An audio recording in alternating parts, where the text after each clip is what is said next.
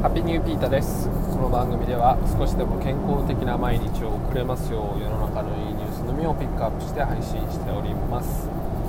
え、今日もちょっと時間がないのでね車での配信となっております、まあ、運転しながらですね。なのでちょっと音が悪いと思うんですけどご了承ください。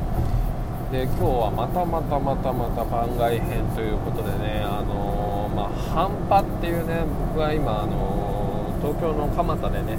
えー、シェアスペースをやってるんですけど、まあ、ハンパっていうタイトルでねハンパハスルマっていう名前でね、えー、場所の名前を付けてね運営してるんですけどそのまあハンパについてね少し話したいなと思っております。おそらく前も話したかもしれないけど結構このハンパっていう言葉がねあの僕にとってはあのかなりキーワードになってくると思っているので常にね頭を整理するにあたってねあのいろいろアップデートをしてねあの磨きをかけているというかねより分かりやすく多くの人に伝わるようにね、えー、いろんなことをね整理して頑張ってるんですけどそのための一つとしてまたアウトプットをしたいなと思っております、うんまあ、半端っていうのはですね、まあ、中途半端の半端えー、まあ、それでもいいんじゃないかっていう思いを伝えたくてですね半端っていうことを言ってます。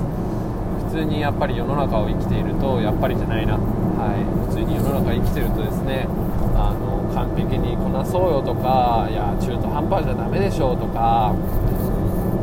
分かりやすいところで言うとですね、まあ、仕事とかをしててね、まあ、まあ、もちろんね人々の安全とかに関わるあのものでしたら中途半端なものはね良くないと思うけど他のね人命に関わらないものはもう中途半端でもいいからねバンバンやっていくなんだろう出し惜しみしないでねやっていくっていうのもね大事かなと思っています。やっぱり完璧を求めるとなかなかねその人間は出せないから中途半端でもいいからバンバン出していくっていうのも大事だと思っています、うん、まあちょっと話ずれましたけどとにかくねあの、なんだか生活してると、まあ、僕に限ったことかもしれないけど何か突き抜けたものをね求められるというか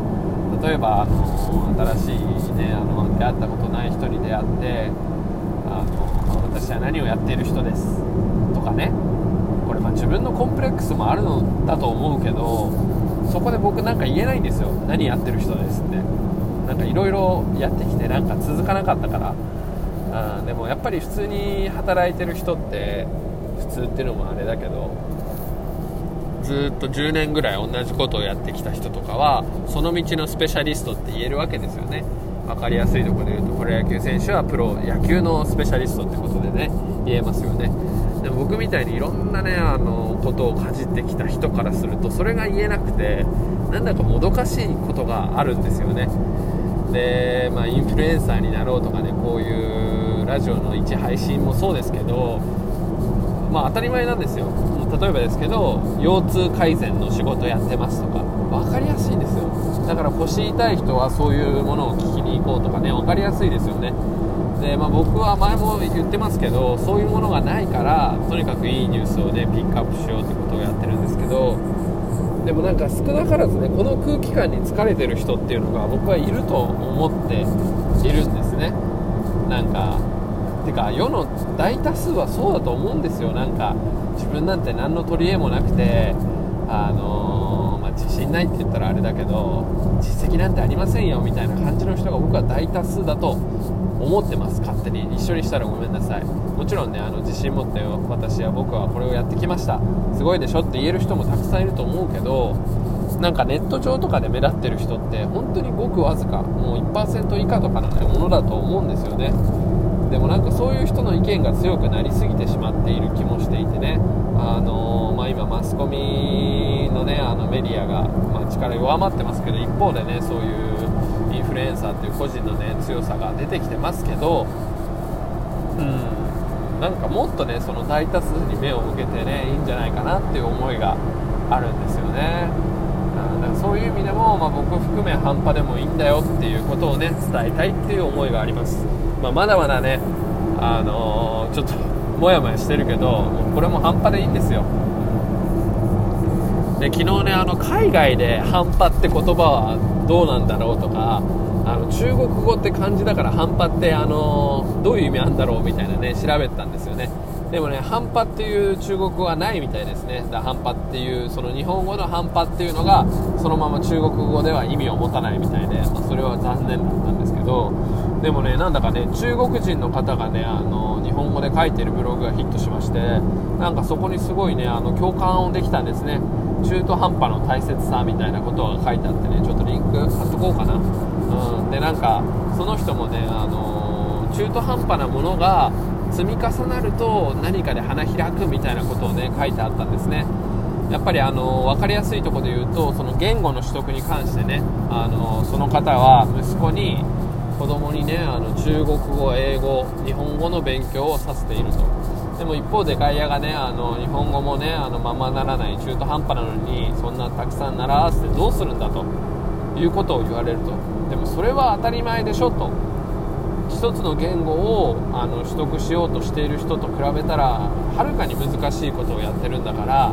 あの他の人よりできなくて当たり前だと。でも少しでもそういう中途半端なね知識があればどっかでそれがつながってくると。僕はねまさにそれだと思うんですよ。どっかで突き抜けられなくてもいろんな経験をね細々と積んでいけばそれでねあの人何でもできるしみたいなね。とりあえずあの人に相談しようみたいになるってことも僕は考えられると思っています。つい最近ね考えてたのが例えばですけどまあ、分かりやすくねこの間霊柩車の話題取り上げたから霊柩車を作ってる人がいるとしてじゃあもう霊柩車はその人に頼もうって。あもちろんそれはそれでねいいと思うんですよ。分かりやすいしね。仕事も多分なくならないと思う。でもなんか分かんない。僕みたいな気象はあの1回しか、ね、ない人生でなんかのねプロフェッショナルにはなれない気もするんですよ。